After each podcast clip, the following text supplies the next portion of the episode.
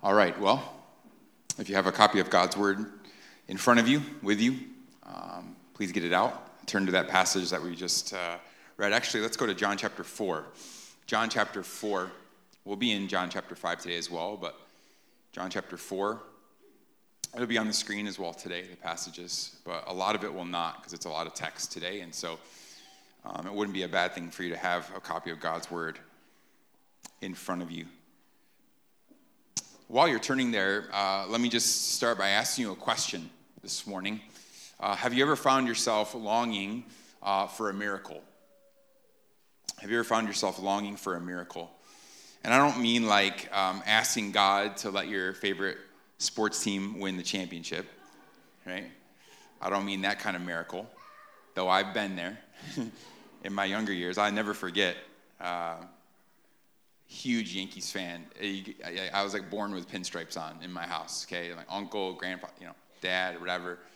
Um, I remember being a teenager um, on my hands and knees, literally, like ninth inning. Lord, if you do this one thing, I'll never ask anything of you again. And they lost. I never prayed again. Uh, no, I'm kidding. Um, some of us have been there, but I don't mean that. I mean, have you ever found yourself earnestly and legitimately crying out to God for something uh, that He can only do. Uh, saying, God, there, there's, no, there's no solution here. Uh, the, the doctors have given up. The relationship is broken. Uh, it's over. Uh, there's, there's no hope here, Jesus. Uh, I'm in desperate need. Have you ever been there? some of us are there now. And, and the passage that we are looking at today presents us with two stories that are centered around Jesus' miraculous healings. And what these stories do is they present for us a really complex relationship, a tension between Jesus' miracles on the one hand and our, our faith on the other hand. And I think for, for a lot of us, passages like this, where we see Jesus doing the miraculous. They're, they're hard. Uh, honestly, for a lot of us, I think we don't really know what to do with these scriptures. Um, on the one hand, again, we read texts like this that say that Christ can enact miraculous healings, that Jesus can do incredible things. And so we want to believe that he can do the exact same thing in our own lives that he can heal the child cancer patient, that he can bring healing to the stroke victim, that he can give life to the, the heart that has actually stopped beating, and on and on we can go. We desire for this level of faith, we strive to attain it. But on the other hand, we often read scriptures like this, and again, we feel some level of, of tension. Tension because sometimes the healing doesn't come. And other times, we just fear that the healing won't come. It's why at times we can even be timid in asking God for these types of miracles because we doubt, or maybe we don't want to be left disappointed. Uh, maybe God hasn't answered in the past, and so we no longer ask because we believe He doesn't care. Uh, again, all these reasons create potential for tension. Well, it's to that tension I believe our text today in John is helpful. Not in that it provides for us all of the answers as to how and why God chooses to bring about miracles in our world today. I wish I had all those answers for you. I'll be straightforward and honest from the beginning. I don't. But this text is extremely helpful to us in that the person behind the healings, the person behind the restoration, the person behind the redemption, the one who is able, is made clear. You see, the thing about healings in Jesus' ministry, and particularly in our passage today, is that they are meant to point us not on the work that is being done, though it's amazing, but primarily and most importantly, healings are meant to make our eyes look to the healer himself and to rest in him. So, what I want to do this morning, it's pretty simple. I want to walk us through these two healing encounters. Um, I'm going to make some commentary, some comments along the way. And then at the end, we're just going to circle back around. Um, and my hope is to show you what our lives should look like or what our lives need to look like in light of our encounter with Jesus the healer. Okay? So let's jump into the text together. And let's remember that right before this, right before this, Jesus has been in Samaria. Okay? We have seen numerous people coming to believe in him for the first time. They're coming in, in, in masses, uh, choosing to follow Jesus. But now we see Jesus leave that place and re enter Galilee, which is where he is from. Okay, so we'll start in verse 43 of chapter 4. It says this After the two days he departed from Galilee, for Jesus himself had testified that a prophet has no honor in his own hometown. And we read that passage that a prophet has no honor in his hometown. And what we expect is that Jesus is going to be rejected, right? That's what you would expect. There's no honor there, and so Jesus is rejected. But then John says, So when he came to Galilee, the Galileans welcomed him, having seen all that he had done in Jerusalem at the feast. He's talking about that wedding. We'll talk about that in a second. For they too had gone to the feast. And so, what is John doing here? Well, it seems that actually John is trying to be a bit sarcastic. Even the authors of Scripture can be sarcastic. We see that here. He's preparing us for what's about to come. You see, this welcome that Jesus gets from these people wasn't truly genuine, it was empty. Because what we're going to find is that the people are, yes, they're very interested in Jesus' work. They're very interested in his healings, in his miracles, but they're not interested in the person. And, and I think John writes it this way to draw for us a contrast between the Jews and the Samaritans. Because remember, the Samaritans welcomed Jesus, right? They, they accepted him for who he said that he was. He didn't have to do any miracles, he didn't have to show any signs. He just said, This is who I am, right? And they accepted and, and believed. But that won't be the case here. Right? They don't honor him as the Lord and Savior like the Samaritans. So, so starting in verse 46 here, it, here's what we're told. It's not on the screen. Jesus enters into Cana, where he miraculously turned water into wine. Okay, at a wedding, we read about that a, a few weeks ago. And then he finds himself in Capernaum, and he meets this official. Okay, we're not told anything more than than that. It's an official. Most likely, he was a Jewish government worker. And we learn that this official has a very sick child who is going to die. Okay? And so the official, in desperation, comes to Jesus, asking Jesus to come to his house to heal his son. Now, at first, you read that text, and there should be, uh, at least if you stopped there, a bit of optimism here, right? Especially coming off the, the story with the Samaritans, right? All these people are following Jesus. Now here comes another man who's desperate and he's coming to Jesus. This man gets it, right? That's our thought. But then we read verse 48 and we see this isn't the case at all. Because Jesus says to him, Unless you see signs and wonders, you will not believe. Um, this is a little bit biting, isn't it? This is actually a rebuke. Jesus is calling him out and he's actually calling out the crowd. He's like, hey, look, I'm glad that you came to me to get your son healing, but at the same time, I know that you're only here for that purpose. You're just here for the signs, you're just here for the wonders. And by the way, that you here is plural. He's talking to everyone. He says, unless I give not just this man, but all of you signs and wonders, you're not actually interested in me or the message that I've come to bring to you. So we're seeing here what Jesus is truly after, right?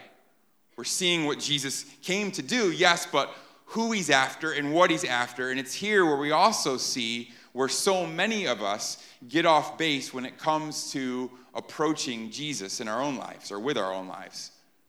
And I'm going to say this very carefully, okay? Very carefully. But it's here that Jesus is showing us that he is primarily concerned with the redemption of people's hearts, not merely alleviating people's physical suffering. Okay? Jesus is primarily interested in the hearts of people, not merely, and again, every word here is carefully chosen, not merely in easing people's physical pain and suffering.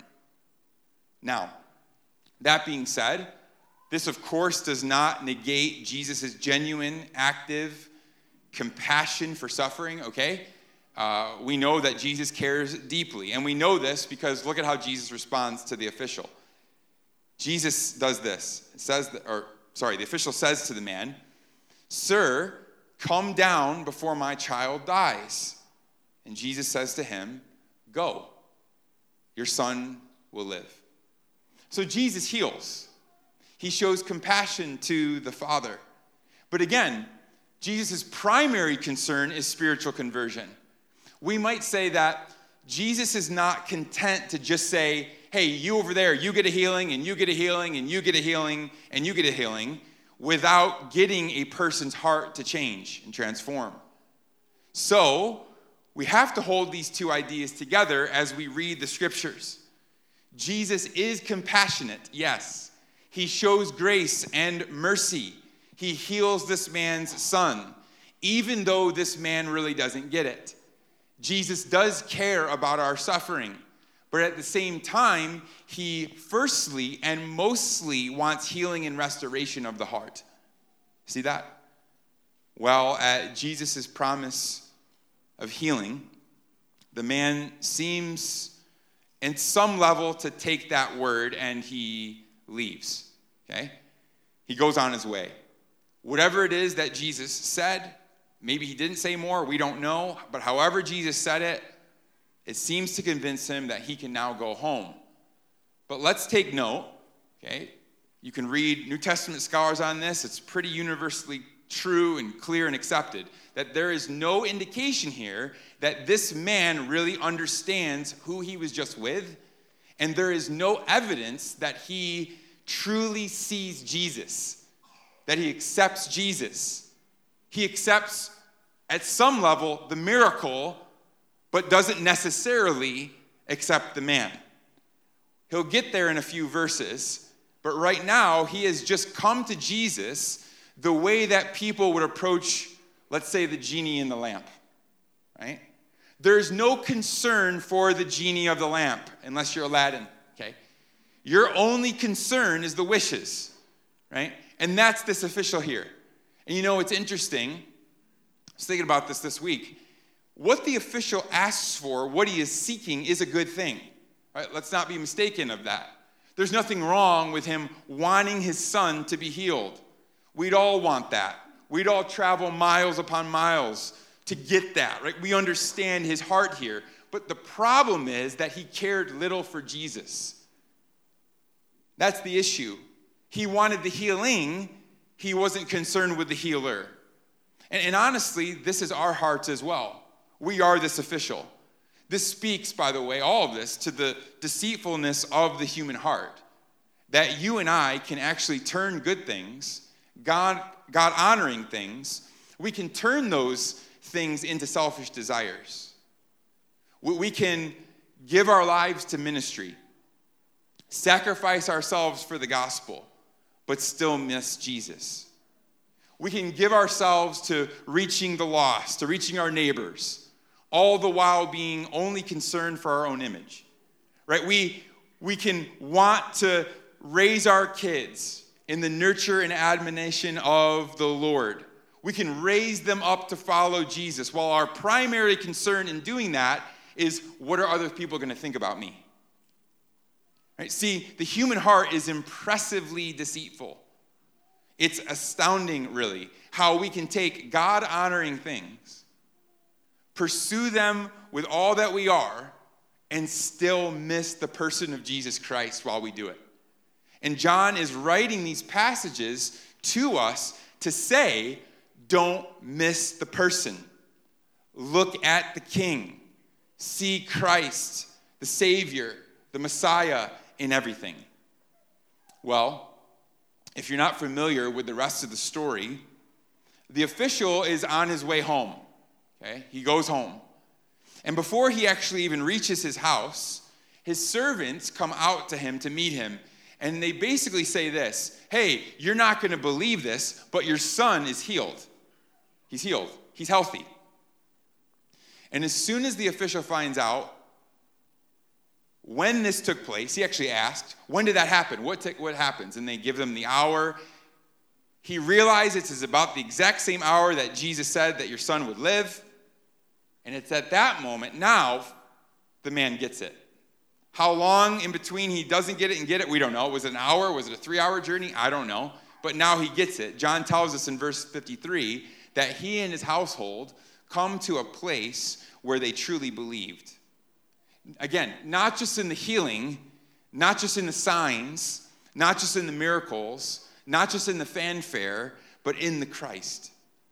And this seems to be the role that Jesus' miracles are supposed to play in our own lives. Listen now, miracles, miracles are not meant to be the product of our faith. A lot of people groups, a lot of denominations teach that. Miracles are not meant to be the product of our faith. And they are also not meant to be the foundation of our faith, the thing in which we built our faith around or upon. But rather, Jesus' miracles most often serve primarily as a catalyst to our faith or for our faith. They point us to Christ. They drive us to the one who heals both the outward and the inward person. Can't miss that here today. So that's the first encounter. We're moving through these quickly. Let's look at the second one. We're not told exactly when, but we see that Jesus then travels to Jerusalem for another feast. A lot of festivals and eating, with Jesus, right? He'd be a good one to follow. A lot of parties, a lot of meals with Jesus. But people have come to Jerusalem for a feast, including Jesus, his disciples, and then John sets the stage for us in verses 2 and 3 of chapter 5. He tells us that in Jerusalem, there is this pool of water. By the way, uh, you can still go there uh, today, the, the site where they believe that pool is. Um, I've personally been there. It's pretty astounding. It's a much bigger than you would expect, actually. It's pretty, pretty large.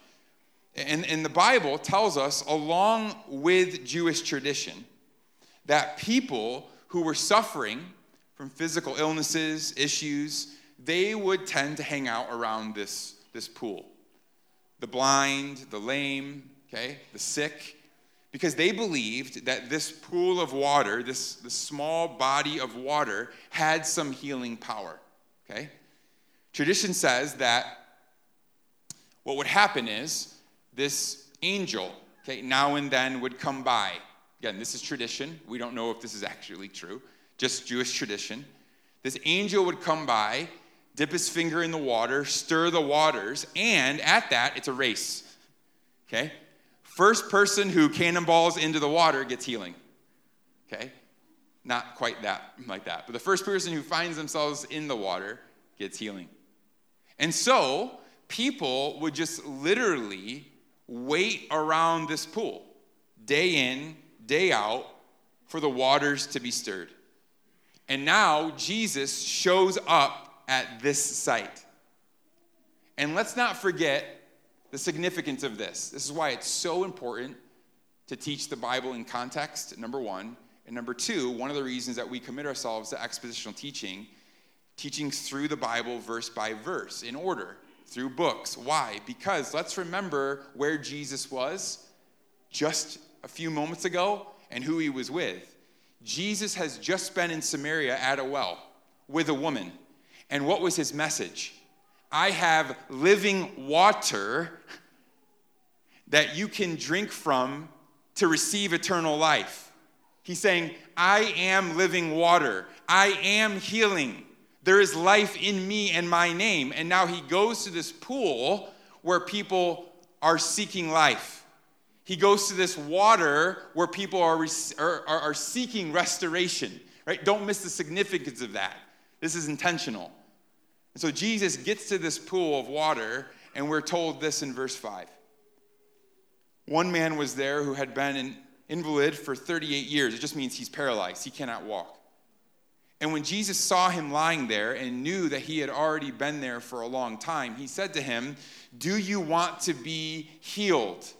And let me say this it'd be easy to miss this in the English uh, language. This is not an inquiry, okay? Like, hey, are you interested in healing? Like, Jesus knows why he's there, right? No, this is an offer, okay? It's an invitation. Do you want me to heal you? Is the question. And, and the response from the man is quite jaded, actually. It, it's hopeless. It says this The sick man answered him, Sir, I have no one to put me, he misses it. Sir, I have no one to put me in the pool when the water is stirred up. And while I am going, when it's stirred up, another one steps down into the water before me. By the way, from the man, there's also a little bit of sarcasm here. John's playing with sarcasm in this text. It's almost like he's telling Jesus, Have you not looked at me? right? Like, come on, of course, of course I want to be healed, but look at me. I can't get into the pool. And why would anyone here help me when they need help themselves? They need restoration too, so why would anyone help me be restored? But even with this lack of sort of faith, lack of understanding, Jesus chooses, like with the official, to show compassion. Jesus acts, he heals. Verse 8 Jesus said to him, Get up, take up your bed, and walk. And at once this man was healed, and he took up his bed and walked. Now, it's at this point, right after Jesus heals, we're waiting for the climactic response, right? It would make sense in John's gospel what he has chosen to do. If it ended in chapter 5, it would be, okay? The man, right, he just gets up after 30 for 38 years, right? He's been paralyzed. He gets up, and we expect that he rejoices and that he chooses to believe in Jesus, to follow Jesus, that this miracle was a catalyst for his faith. And then he would go out, right? You can picture the scene. He would go out like the Samaritan woman and, and tell everyone in Jerusalem, right? Come see this man who, who restored me, who healed me. That should be the story, but it's not. Far from it, actually. Because what actually ends up happening is this man, so ironically, this man actually becomes the focal point of an entire community that does not believe. Remember what John has already told us in the beginning a prophet has no honor among his own town, his own people. And now we're going to see that. These people refuse to get it. And why? Well, we're told in verse 9 because this healing happened on an important day of the week. It happened on the Sabbath. Look at this in verse 10. The man goes to the Jews, the religious leaders. So the Jews said to the man who had been healed, It is the Sabbath, and it is not lawful for you to take up your bed or to take up your mat. So the problem isn't specifically Jesus at this point. The issue is with the man who has picked up his mat on the Sabbath day. See, in the Old Testament, God's people were given this command to rest on the Sabbath. It's a command. You have to take a day off, okay? And out of fear, fear of breaking that command, a group of men came together and they made rituals and traditions to make sure that people followed this command to rest. And one of those rules was you cannot work on this day. And more specifically, that included that you were not allowed or were not supposed to move things, okay, from one place to another, including your mat, the place that you would rest or lie down on. It's crazy, really. Okay? If you think about what they're, these rules, crazy. But this was the culture and this was the system that the Jews had established for themselves and for their people. This wasn't God's way, it was their way. And so, get this, don't miss this. After 38 years, okay, this man is healed. He is walking 38 years. I'm 37. I haven't even been alive that long. 38 years. He's walking, and yet the first response of the Jewish leaders is Hey, what are you doing picking up your mat? Right? It's the Sabbath. Do you know what day it is? What do you, what do you think you're doing? Right? This man has gone from sick to well, which is God's plan. It's his purpose, taking people from death to life, right? Jesus has restored this man physically, and all these people can say is, put down your mat, rather than praise be to God. These people are blinded by their own traditions. They're blinded by their own rules. But again, like the official, similar parallel here, this is also what we tend to do. We put up barriers to Jesus and the gospel. We do this. Tradition gets in the way of people seeing and rejoicing in the work and person of Jesus Christ. It happens all the time. Right? Perhaps for, for many of us here, you've been in churches, or maybe you've been in a situation where man made rules have gotten in the way of worship. Right? You've got to dress a certain way. You've got to act a certain way. You've got to look this way or do this particular thing. And they are all barriers to truly meeting Jesus and rejoicing in his glorious work. I hope we never get to that point here at FEC.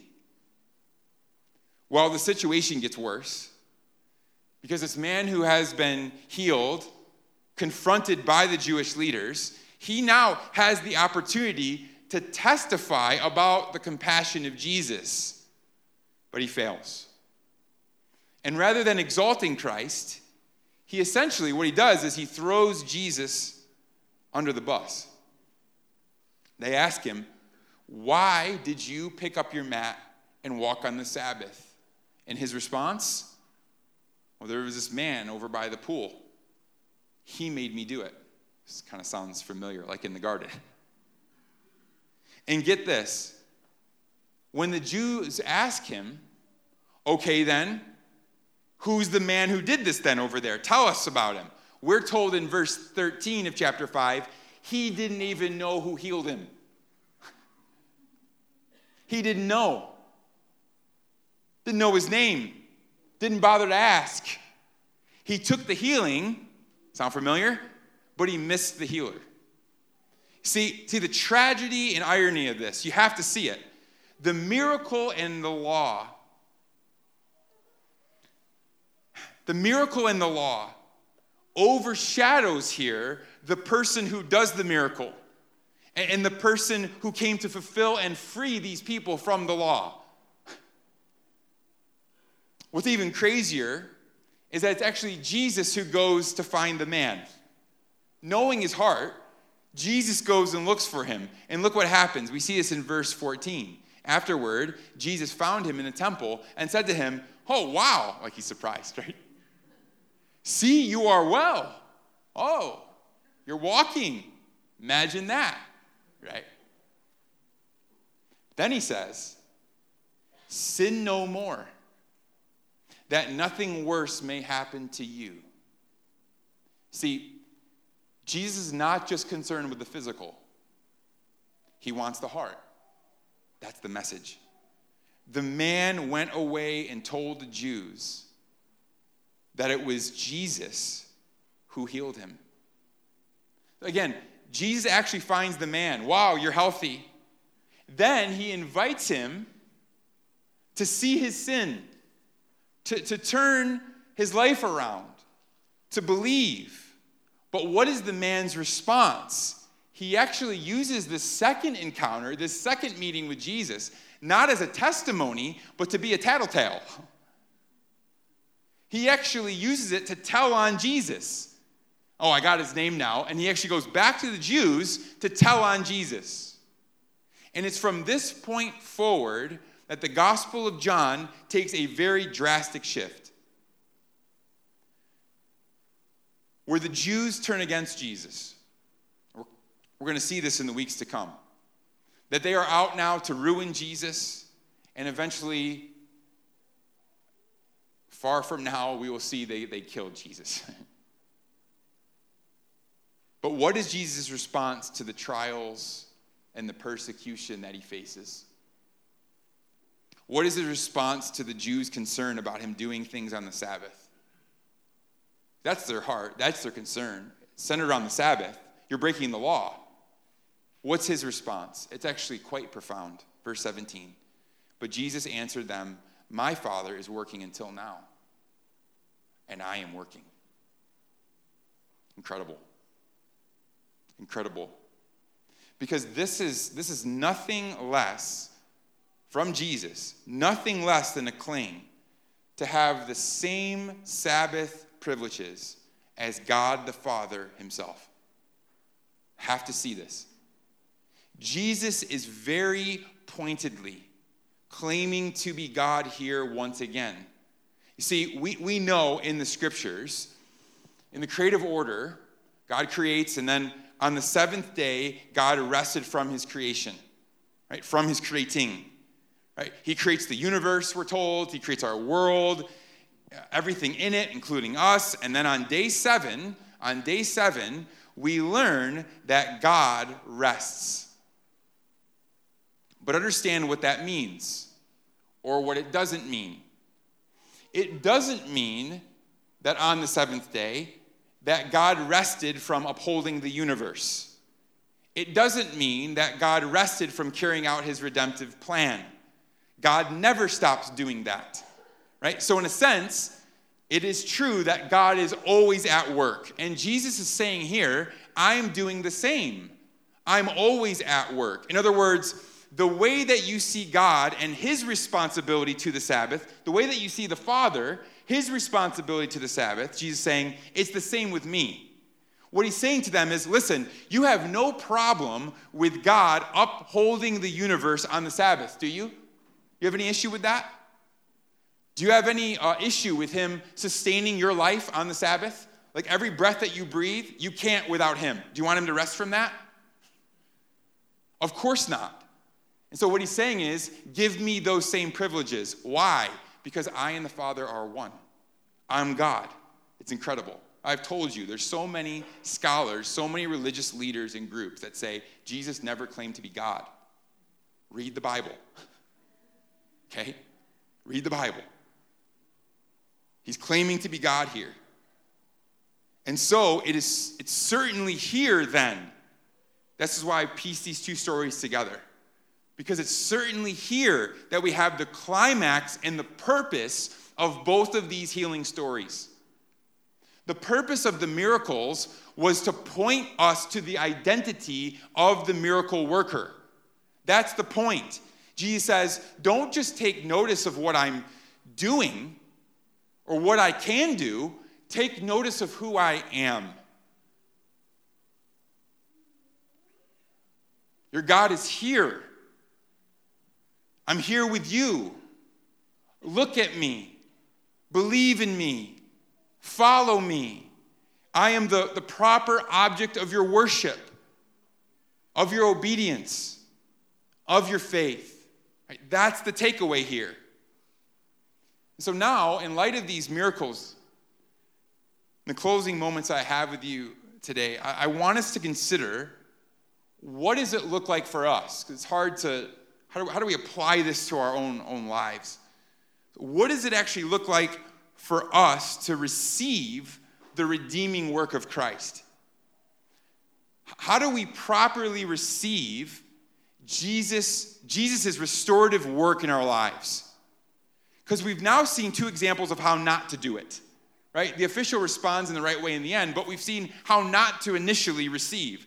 So, first, and I'm going to give you four really quickly. We're going to get through this in six minutes. Okay? So, write with eagerness, urgency, if you need to, or just take a picture of the four points at the end. Save you the time.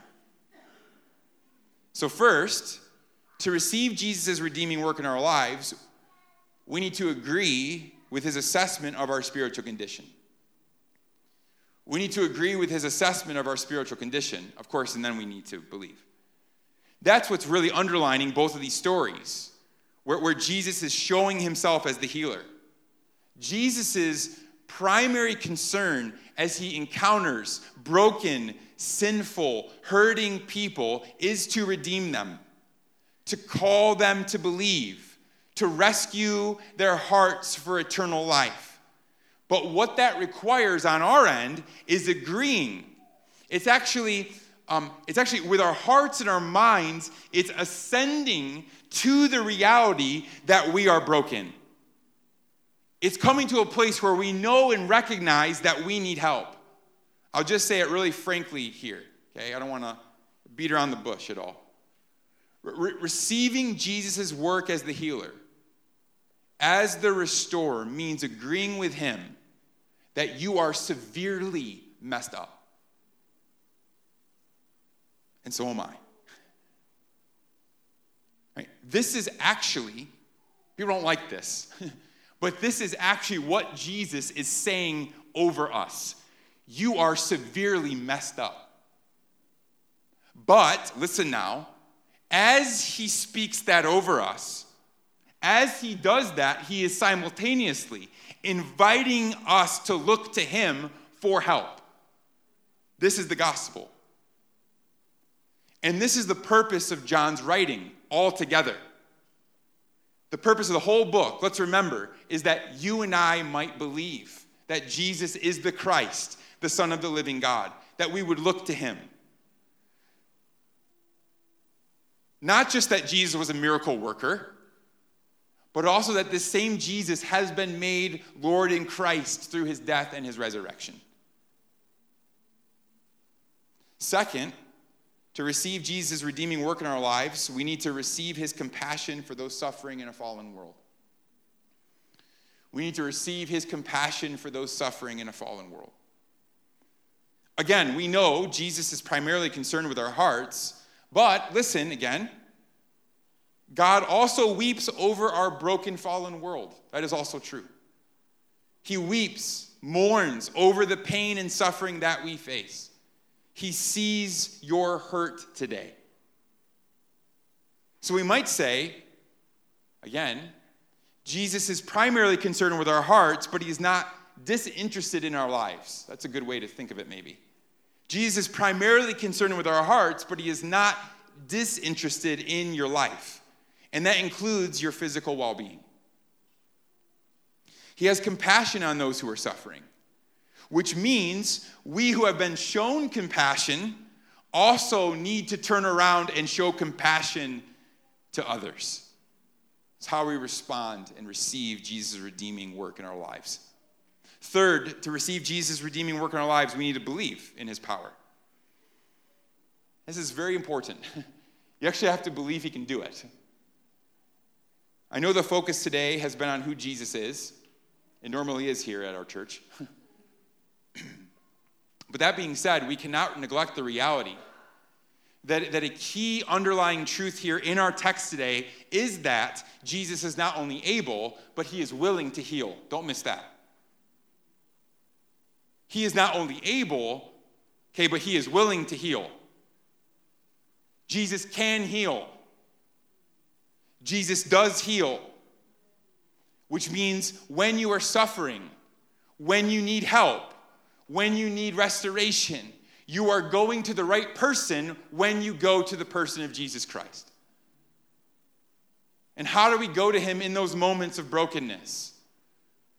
When that healing is needed, we go to him with faith, with confidence, believing and knowing his power we go to him and we cry out for his healing, asking him to do what only he can do.